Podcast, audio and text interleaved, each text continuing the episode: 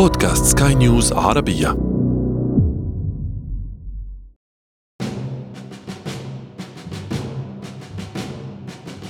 في سنة 1867 عرضت الولايات المتحدة على روسيا مبلغ 7 ملايين و200 ألف دولار يعني تقريبا 184 ونصف مليون دولار بسعر اليوم لشراء أراضي ألأسكا.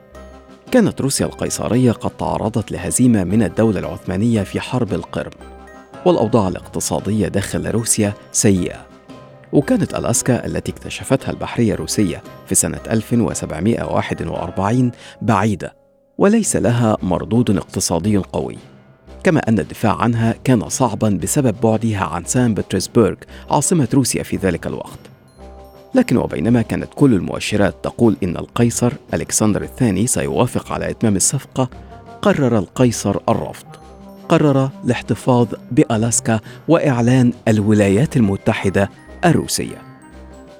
أهلا بكم. أنا عمرو جميل وهذا بودكاست بداية الحكاية. بداية الحكاية. حكاية.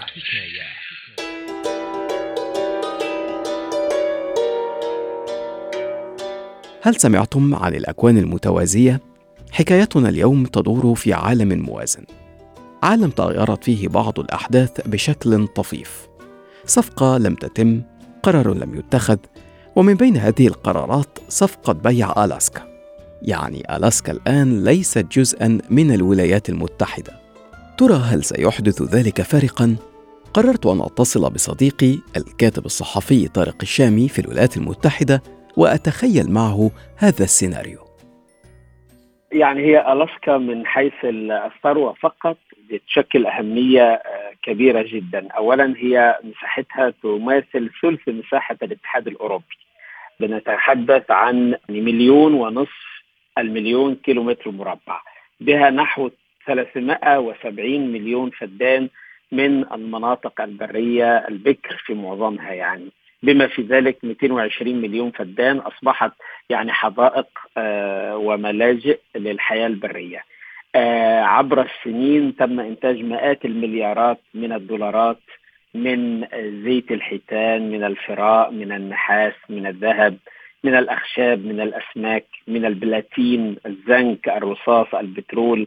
كل هذا يعني شكل ذخيرة ضخمة جدا للاقتصاد صناعة النفط والغاز طبعا هي أكبر مكون في اقتصاد ألاسكا بيتم توفير يعني ما يقرب من 85% من ميزانية الولاية من هذه العائدات.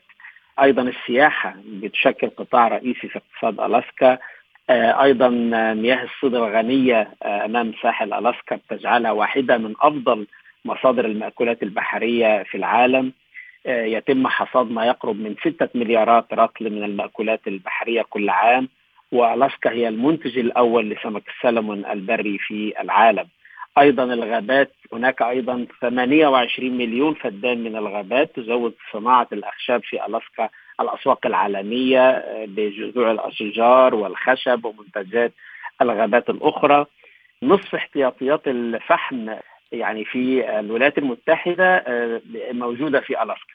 أيضا بها أكبر مناجم من الفضة والزنك لا أعلم إن كنت قد استوعبت حجم الموارد الهائلة في ألاسكا لكن تخيل أن أهمية ألاسكا برغم كل هذه الموارد لا تتعلق فقط بالجانب الاقتصادي. في عام 1962 في عالمنا الحقيقي حدث ما يعرف بأزمة الصواريخ. لما اكتشفت الولايات المتحدة أن الاتحاد السوفيتي نشر صواريخ نووية موجهة إليها في كوبا. ولمن لا يعرف تفاصيل الحادثة يمكنه العودة لحلقة سابقة خصصتها عن هذه الحادثة. الاتحاد السوفيتي احتاج إلى كوبا لقربها من الولايات المتحدة لكن في العالم الموازي ومع احتفاظ روسيا بألاسكا فبدلا من كوبا سينشر الاتحاد السوفيتي صواريخه النووية في ولاية تابعة له ألاسكا تخيل الآن الرعب النووي الدائم الذي كانت ستعيشه أمريكا. كيف كان ذلك سيؤثر على قراراتها؟ كيف كان ذلك يمكن أن يغير من مسار الحرب الباردة بأكملها؟ طبعا هيكون مختلف تماما لأنه حتى الولايات المتحدة في نظام الدفاع الصاروخي الخاص بها هي تنشر في ألاسكا مجموعة من الرادارات والصواريخ الاعتراضية التي من المفترض أن تكون هي حائط الصد الأساسي في حالة وجود آه، يعني حرب نووية أو تستخدم فيها الصواريخ العابرة للقارات. وبالتالي عدم وجود الاسكا كان يشكل بالنسبة للولايات المتحدة يعني ضربة قاسمة وتجعل روسيا أقرب لاستهداف آه، آه، الولايات المتحدة بكثير جدا يعني. حتى الآن هي توجد قواعد عسكرية في مناطق كثيرة في الاسكا في أنكوراج في فيربانكس. تعتبر هي الرابط الوحيد بين الولايات المتحدة والقطب الشمالي. وهذا يعني أمر أساسي واستراتيجي للولايات المتحدة. وحتى خلال السنوات الأخيرة كان الروس يحاولون إرسال طائراتهم بالقرب من ألاسكا وكانت تعترضها الطائرات الأمريكية. تكرر هذا أكثر من مرة.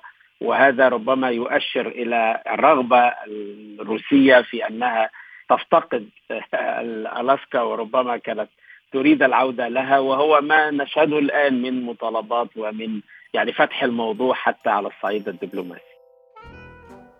في بدايات القرن التاسع عشر نجحت فرنسا بقيادة نابليون بونابرت في السيطرة على منطقة لويزيانا بعد اتفاق مع إسبانيا وعادت طموحات فرنسا في العالم الجديد للظهور لكن خطة نابليون لم تسر كما توقع نتيجة لعدة كوارث تعرضت لها القوات الفرنسية في الأراضي البعيدة عن الوطن الأم. في البداية رفض نابليون التفكير في عرض أمريكي ببيع لويزيانا، لكن في عام 1803 وافق نابليون على البيع خوفا من تحالف بريطاني أمريكي ضد الوجود الفرنسي وعدم قدرة فرنسا على الدفاع عن أراضي لويزيانا. لكن في العالم الموازي سنفترض أن نابليون رفض في اللحظة الأخيرة التوقيع على الصفقة. في الواقع أن صديقي طارق الشامي فاجأني بمعلومات مباغتة عن لويزيانا. لويزيانا مساحتها أضخم من ألاسكا. نتحدث عن مليونين وربع المليون. هذه المساحة تعادل مساحة فرنسا وبريطانيا وأسبانيا وإيطاليا وهولندا وسويسرا معا بالنسبة للولايات المتحدة الآن لويزيانا الفرنسية تشكلت منها 13 ولاية أو يعني أجزاء من الولايات من هذه الولايات.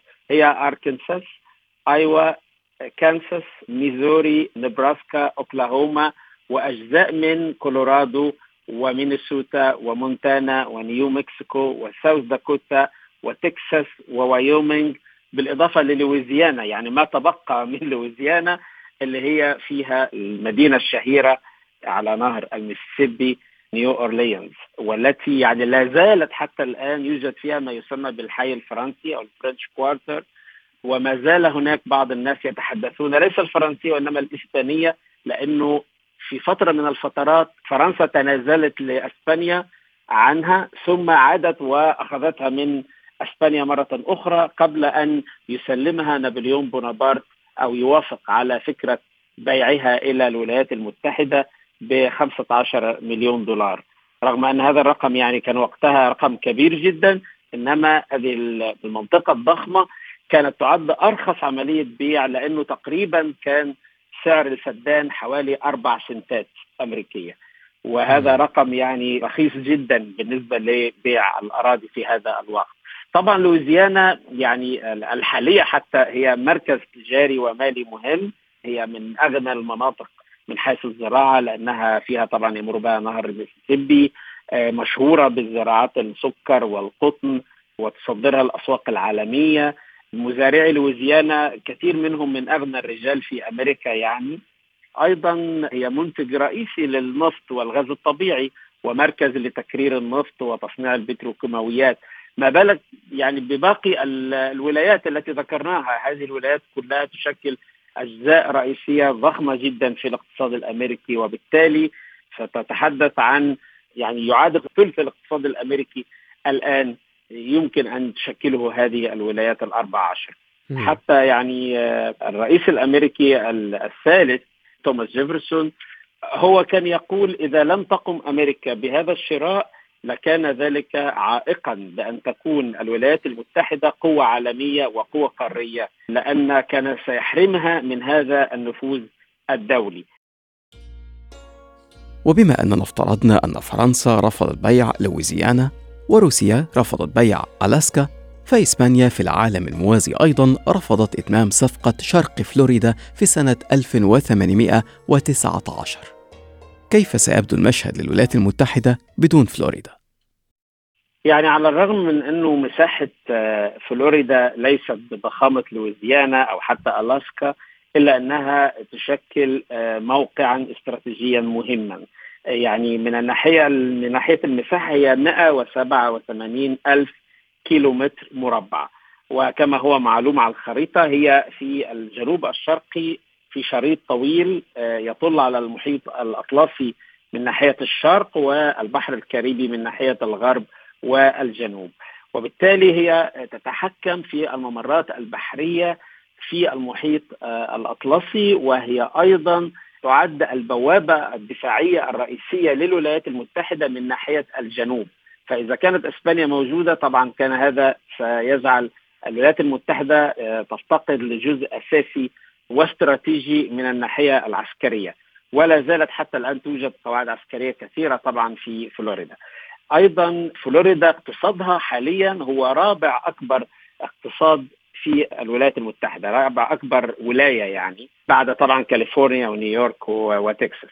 يبلغ الناتج الإجمالي للولاية تريليون وتقريبا نصف تريليون يعني هي تريليون وأربعة من عشرة وكسر وإذا كانت فلوريدا دولة ذات سيادة حتى لو لم تكن مع إسبانيا فإنها كانت ستحتل المرتبة السادسة عشره في العالم من حيث حجم اقتصادها ده وفقا لصندوق النقد الدولي وتتقدم بذلك على اقتصاد إندونيسيا ربما تعادل اقتصاد المكسيك أو أقل منه قليلا لكنها يعني آه، طبعا هتتقدم على دول أخرى كثيرة في العالم.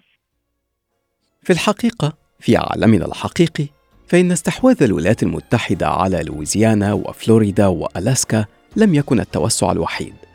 منذ التصديق على دستور أمريكا في 1789 نمت مساحة الولايات المتحدة من أقل من مليونين ونصف مليون كيلو متر مربع لأكثر من تسعة ملايين كيلو متر مربع عبر الشراء أو التنازل أو حتى السيطرة العسكرية. والواقع أيضا أن ذلك كان توجها أساسيا لدى الساسة الأمريكيين منذ بدايات أمريكا منذ استقلالها عن بريطانيا. أما لماذا هذا التوجه من البداية؟ فللأسف انتهى وقت حلقة اليوم. لكن تلك ستكون حكاية أخرى في بداية الحكاية. بداية الحكاية.